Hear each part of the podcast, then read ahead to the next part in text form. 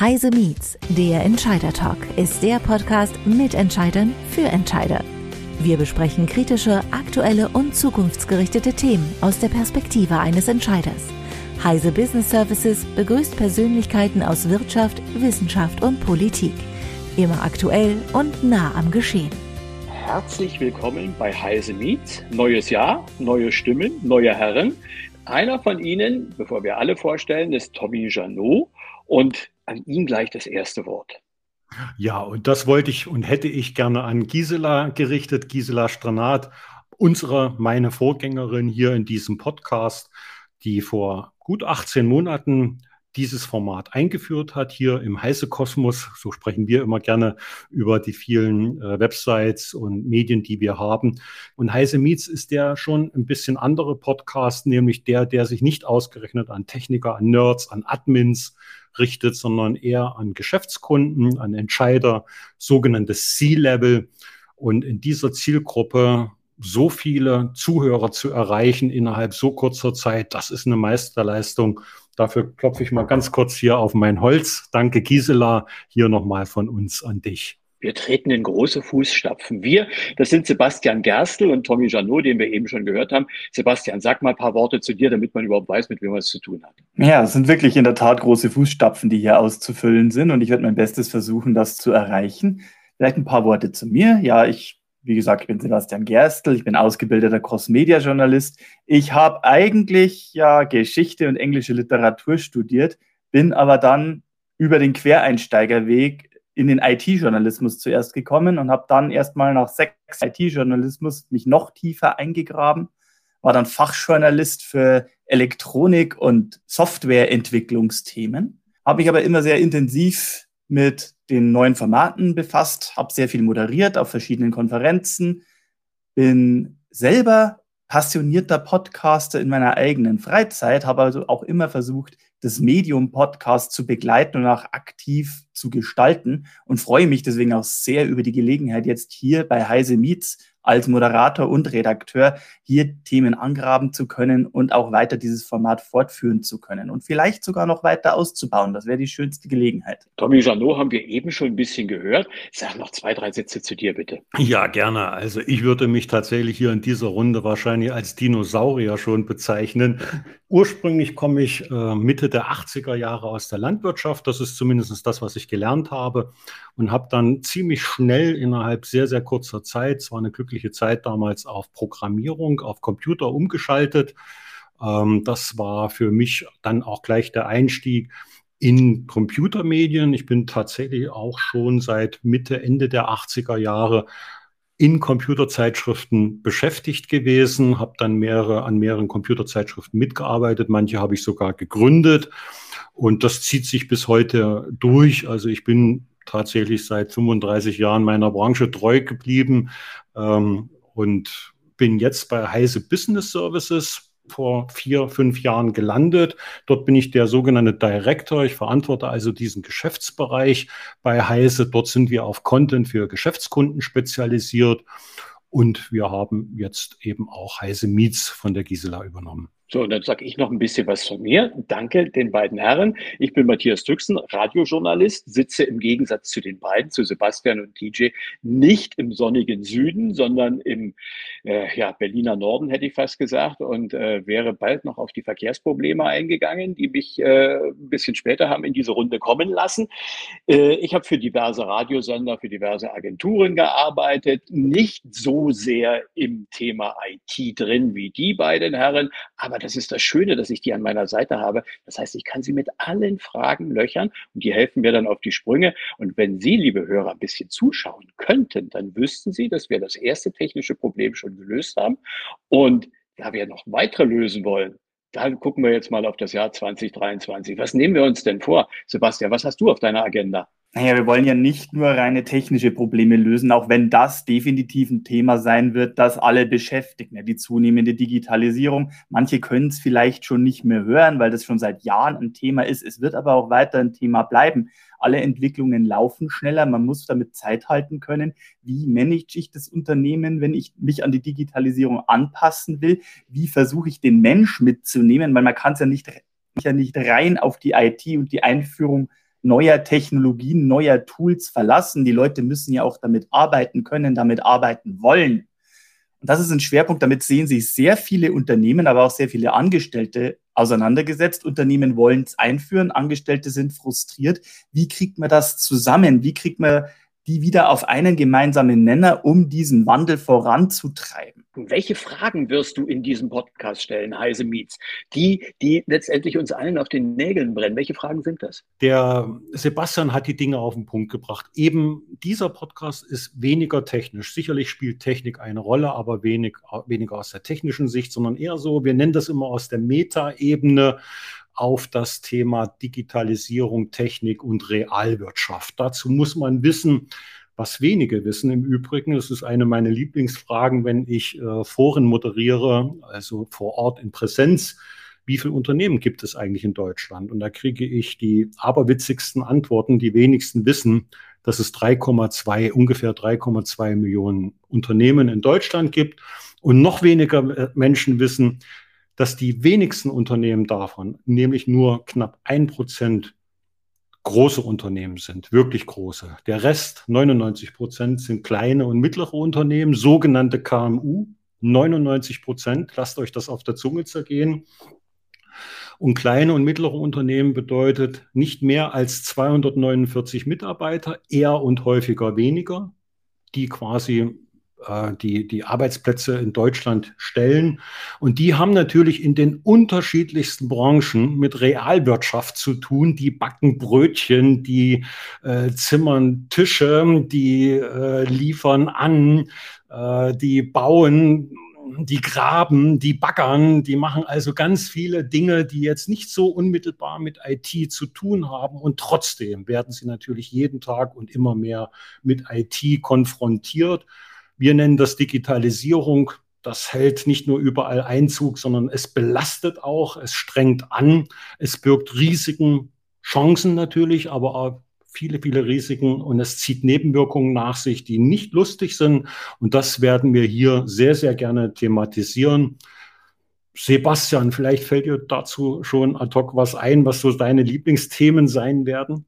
Übergreifend, als übergreifende Komplexe gibt es natürlich die, die diversen Sachen, mit denen sich diese Unternehmen konfrontiert sehen und denen sie sich stellen müssen. Da gibt es natürlich die politischen Herausforderungen, da gibt es die Herausforderungen, die zum Beispiel jetzt auch in Anbetracht der aktuellen Zeit, wie sie geschuldet sind, wirtschaftlich, logistisch, diesen und Nachschubversorgungen, sondern die, die, die Sachen, die einen die in den letzten zwei Jahren immer geplagt haben, aber auch eben zukunftsgewandte Sachen. Nicht nur rechtliche Sachen, die sich verändern, sondern auch eben die Möglichkeiten, welche Auswege gibt es denn daraus? Gibt es denn schon Unternehmen, die bereits einen Schlüssel gefunden haben, mit diesem Wandel, mit diesen neuen Herausforderungen umzugehen? Wie es Tommy so schön gesagt hat, es gibt 99 Prozent der Unternehmen sind ja eher kleine mittelständische Unternehmen, die aber doch in ihrem Segment oft extrem stark sind auch wenn sie vielleicht der Durchschnittsbürger so in dieser Form mit ihrem Namen nicht auf dem Schirm hat und die mit ihren Innovationen und ihren Durchbrüchen schon Zeichen und Akzente gesetzt haben, auf ihre Art und Weise sich ihre Präsenz im Markt etabliert haben. Wir wollen da auch ein bisschen den Scheinwerfer da drauf äh, werfen. Was haben die für Durchbrüche gemacht? Was haben die für Geschichten zu erzählen? Was können die erzählen, von denen dann andere Unternehmen und auch der eine oder andere Arbeitnehmer wirklich auch von lernen kann? Learnings und Geschichten und Erfahrungen für die Zukunft. Ich freue mich darauf sehr auf ein, auf ein Thema äh, ganz konkret. Viele haben es ja auch vielleicht in der eigenen Erfahrung mitgemacht. Ich weiß es ja selber in, den eigenen, in der eigenen Erfahrung. Die Pandemie hat ja sehr viele ins Homeoffice gebracht. Äh, teilweise ins Homeoffice gezwungen. Und dadurch haben sich innerhalb von Unternehmen, von der Arbeitserfahrung, es haben sich komplett neue kulturelle Erfahrungen aufgetan. Die Arbeitskultur, die Unternehmenskultur und die Art und Weise, wie Teams geführt werden, haben sich da nachhaltig geändert. Jetzt kehren die Leute wieder ins Büro zurück, zum Teil. Zum Teil ist aber die Erfahrung mit dem Homeoffice und dem Remote Work da, die sich jetzt nicht wieder einfach so aus der Welt schaffen lässt. Wie gehen wir damit um? Was ist die neue Aufgabe eines Teamleads in so einer Situation? Wie gehen Unternehmen darauf an? Das ist eines der Themen, das ich so als allererstes so in meinem redaktionellen Fahrplan gerne ansprechen möchte. Ich habe da einen sehr guten Gesprächspartner. Wir werden da äh, sehr viel darüber zu reden haben. Was definiert eigentlich unsere Arbeit in dieser Zeit? Und wie haben sich Unternehmen darauf einzustellen? Das wird eines der ersten Themen sein, die ich angehe und das ist ein Thema, auf das ich mich sehr freue. Teasing ist die Seele vom Programm. Den einen haben wir jetzt schon gehört, den einen Gesprächspartner und ein bisschen neugierig gemacht auf das, was 2023 bei Heise Meets zu hören sein wird. Tommy, hast du auch schon so den einen oder anderen Gesprächspartner im Visier, wo du sagst, da freue ich mich auf das Gespräch und freue das den Podcast-Hörern von Heise Meets darzubringen? Ja, natürlich. Also ich freue mich wirklich ganz besonders auf Thomas Lünendonk, vielen bekannt aus den berühmt-berüchtigten Lünendonk-Listen. Der Thomas, den ich seit vielen Jahren, mittlerweile Jahrzehnten kenne, er war also nicht nur Coach von mir und meinen damaligen Teams und in den Teams, die ich war. Der ist immer noch Coach, aber er hat eine sehr, sehr wichtige Lebenserfahrung hinter sich. Er hat nämlich sein, für sein Unternehmen einen Nachfolger gefunden, den er lange äh, gesucht hat und einführen musste. Und ähm, ja, jetzt ist er aus seinem eigenen Unternehmen längst ausgeschieden. Das ist schon mittlerweile äh, drei Jahre her. Aber er kann darüber berichten. Mir ist das Thema deswegen besonders wichtig. Das Thema Nachfolge, das hat man nicht unter, auf dem Schirm. Viele Unternehmen, es sind mehrere Zehntausend, also so im Schnitt kann man sagen 30.000 im Jahr, gehen insolvent in Deutschland. Also wir sprechen von diesen Unternehmen, wie vorhin anskizziert, gehen insolvent, weil sie keinen Nachfolger finden. Und wir, ich habe es vorhin schon gesagt, ich würde mich so ein bisschen als Dinosaurier schon bezeichnen. Wir sind ja hier, äh, also zumindest ich auf jeden Fall, ich glaube du, Matthias auch, wir sind so ein bisschen ja die Babyboomer-Generation. Und äh, diese Generation ist ja auch berühmt-berüchtigt dafür, eben solche Unternehmen, die zur Digitalisierung beitragen, früher, in den früheren Jahren A gegründet zu haben. Es sind häufig Systemhäuser auch und äh, Programmier, Buden, kann man ruhig sagen, oder größere Softwarehäuser, ähm, Entwicklergemeinschaften. Also da gibt es sehr, sehr viele Unternehmen und Unternehmer, die jetzt demnächst in Schwierigkeiten geraten könnten, weil sie keinen geeigneten Nachfolger finden. Und das ist mir persönlich ein ganz, ganz wichtiges Thema, mit dem ich tatsächlich beginnen wollen würde, äh, aus verschiedenen Gründen, auch aus Coach-Sicht. Das, was wir da lernen, können. Und was ich gelernt habe, das wird gleich, glaube ich, sogar beim nächsten Mal schon äh, die, das Thema sein. Ein zweites wichtiges Thema, was ich schon auf dem Schirm habe, auf das ich mich ganz besonders freue, das wird der Jan Buß sein. Jan Buß gehört zur Firma Cortex und Cortex ist wiederum Teil ja, einer, eines größeren Firmenverbundes, ähm, der wiederum zu einem Think Tank gehört. Und in diesem Think Tank und in seiner Firma von Jahren gehört zum Beispiel das Thema Big Data Digitalisierung. Das klingt nach einem Buzzword, aber hier geht es wirklich darum, unstrukturierte, viele Datenmengen mit künstlicher Intelligenz oder mit anderen Mitteln zur Auswertung, zur Anwendung zu bringen. Was wir alle wissen und lernen, ist, dass in vielen Firmen unbewusst von vielen noch unentdeckt und ungehoben Datenmengen entstehen und die meisten können nichts damit anfangen. Also die meisten Firmen noch nichts. Natürlich können spezialisierte Firmen was damit anfangen.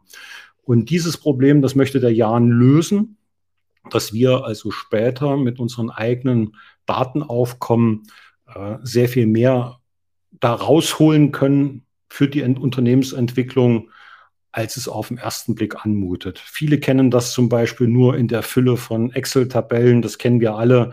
Also wenn wir Daten äh, zu verarbeiten haben, dann gibt es in jeder Abteilung, in jedem Unternehmen mindestens Dutzende, Dutzende wenn nicht gar hunderte Excel-Tabellen die unterschiedlichster Art strukturiert sind und daraus Erkenntnisse zu ziehen, bevor man sie überhaupt in Power BI überhaupt weiterverarbeiten kann oder in SAP weiterverarbeiten kann.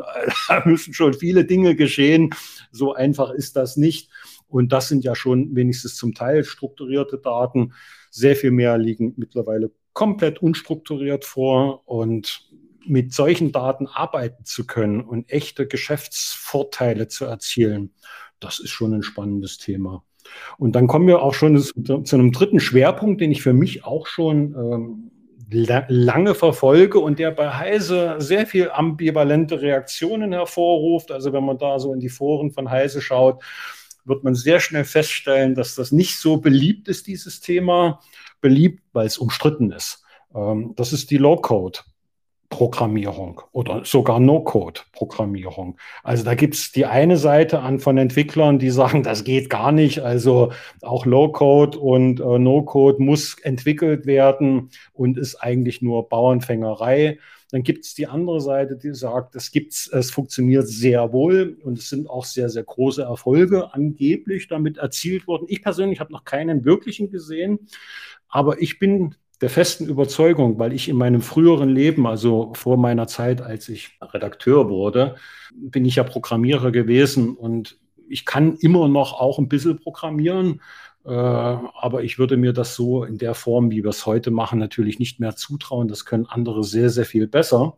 Ich weiß aber eins, wenn diese Geschwindigkeit und diese Komplexität in dieser exponentiellen Ausbreitung und Geschwindigkeit weitergeht, also einfach logarithmisch sozusagen weitergeht, es geht ja nicht mehr linear, ähm, äh, was hier so passiert, an, also wie die Komplexität steigt, das wird sich nicht mehr mit klassischer Softwareprogrammierung und Softwareentwicklung machen lassen. Also wir werden, wir werden viele, viele Teile, wahrscheinlich Ausschnitte äh, aus der Digitalisierung mit Low-Code und No-Code ja, Entwicklungen, Digitalisierungen, wir müssen dann anderen Umgang finden, weil wir werden uns die Deep Inside Programmierer so wahrscheinlich gar nicht leisten können, insbesondere in den kleinen und mittleren Unternehmen, äh, wie wir sie eigentlich brauchen. Und dazu einen neuen Umgang zu finden, das ist mir persönlich ein wichtiges Anliegen. Und da werden wir sehr, sehr unterschiedliche, sehr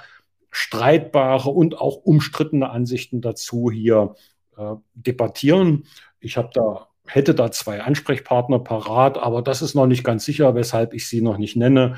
Aber wir können sicher sein, dass es mindestens mehrere Ansprechpartner gibt, die hier sehr, sehr gut etwas zu sagen haben und dass das wahrscheinlich auch Wellen schlagen wird. Das kann ich jetzt schon versprechen. Ich glaube, Tommy, wenn ich da mal einhaken darf, das ist ja genau das, was man ja aus sehr vielen, gerade aus kleinen und mittelständischen Unternehmen, die keine so starke IT-Abteilung haben und die sich jetzt aber irgendwie konfrontiert sehen mit so Sachen wie, ja, jetzt muss ich eine Cloud-Bindung machen, jetzt muss ich eine neue Herausforderung, muss ich meine Prozesse umstellen, möglicherweise automatisieren, digitalisieren, aber ich habe ja das Know-how, ich habe ja die Programmierer im Haus nicht, die das selber entwickeln könnten, die das selber schreiben könnten. Genau an die sollen sich ja diese Low-Code und No-Code-Plattformen widmen, dass die ja in der Lage sind, sich mehr oder weniger modular zu behelfen und es trotzdem relativ einfach an ihre eigenen Bedürfnisse anzupassen.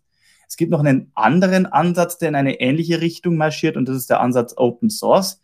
Bei den Entwicklern zu Hause, den Hobbyentwicklern, ist das ja seit 30 Jahren etabliert und jetzt dringt das aber immer mehr auch ein, als Bewusstsein, nicht nur so jetzt irgendwie bei den großen Automatisierungsherstellern und dergleichen, ja sogar Automobilunternehmen denken ja jetzt drüber nach, tatsächlich Open Source Software oder Komponenten einzubauen.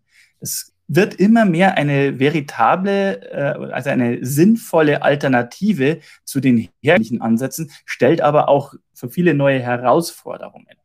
Das ist die Frage der Lizenzierung, die Herangehensweise. Wie, wie, wie setze ich das sinnvoll ein und wie etabliere ich das bei mir in der gesamten Produktentwicklung, in der gesamten Vermarktung? Also ich werde mich da auch sehr freuen. Open Source wird ein wichtiges Thema sein. Ich habe da auch mindestens zwei Gesprächspartner von zwei verschiedenen Open Source Allianzen für die Industrie, die sich damit sehr auseinandersetzen möchten. Und das wird auch für mich ein Thema sein, das ich in diesem Jahr sehr gerne weiterverfolgen möchte. Das riecht jetzt ein bisschen nach Technik. Die Zuhörer könnten jetzt denken, eingangs hieß es doch weniger Technik. Äh, ja, hier ist ein wichtiges Stichwort gefallen. Lizenzen sind so ein Thema. Also kleine und mittlere Unternehmen haben nicht wie große Unternehmen oder Konzerne ein Lizenzmanagement und, und solche Dinge.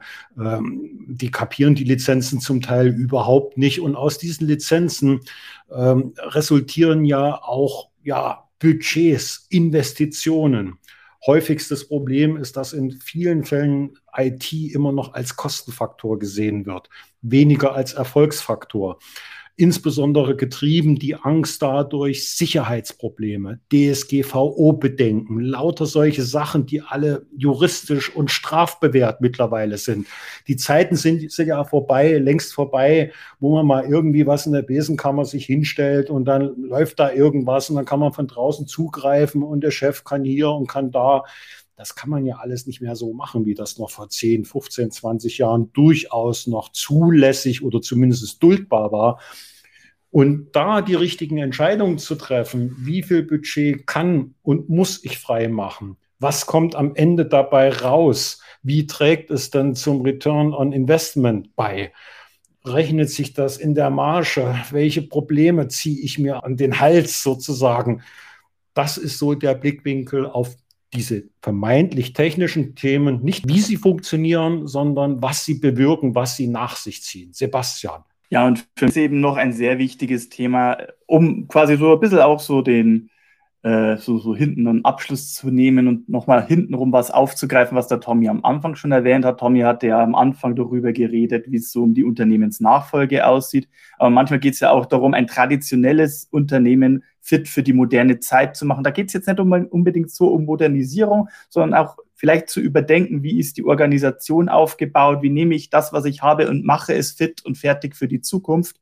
Da freue ich mich sehr über einen Gesprächspartner, der kommt zwar aus der Elektronikbranche, aber der kann mit Sicherheit viele Learnings erzählen, die für andere langjährige Unternehmensbetreiber in KMUs äh, von Wert sein dürften. Das ist Marco Schmid von der Schweizer Schmied Elektronik, der ein 50 Jahre altes Unternehmen genommen hat und durch neue Arten von Wissens- und Innovationsmanagement es fertiggebracht hat, mit Beispielen, die tatsächlich von der Rennstrecke oder aus Escape Rooms stammen, die Denkweise umzustellen und das Unternehmen quasi in eine neue Richtung, eine neue Richtung zu gehen, eine neue Ausrichtung zu geben und fit zu machen für neue Herausforderungen. Und ich freue mich sehr über die Geschichte, die er zu erzählen hat. Und ich glaube, er hat da einige spannende Learnings, die auch außerhalb dieser ganzen IT- und Elektronikbranche für andere Entscheider sehr von Bedeutung sein könnten. Ja, das gefällt mir. Also das klingt nach, also das ist wirklich tatsächlich mein Geschmack, weil wir sind wieder bei den Unternehmen eingangs erwähnt. Natürlich geht es immer am Ende um auch diejenigen, die das Geschäft in der Hand haben. Wir sagen, wir nennen sie Hyperscaler. Wir kennen diese Googles, die Apples, die Microsofts, die IBMs. Wir kennen sie alle, HPs, die also das Geschäft dominieren. Und das sind natürlich wichtige Gesprächspartner, ähm, auch aus diesen Unternehmen. Aber wir wollten auch eben den Bereich würdigen, die dann die Geschäftskunden eben solche Unternehmen sind. Also diese großen Unternehmen, die ich jetzt gerade genannt habe, beispielsweise, leben ja am Ende von eben dieser Kundschaft, die wir jetzt gerade versucht haben zu skizzieren.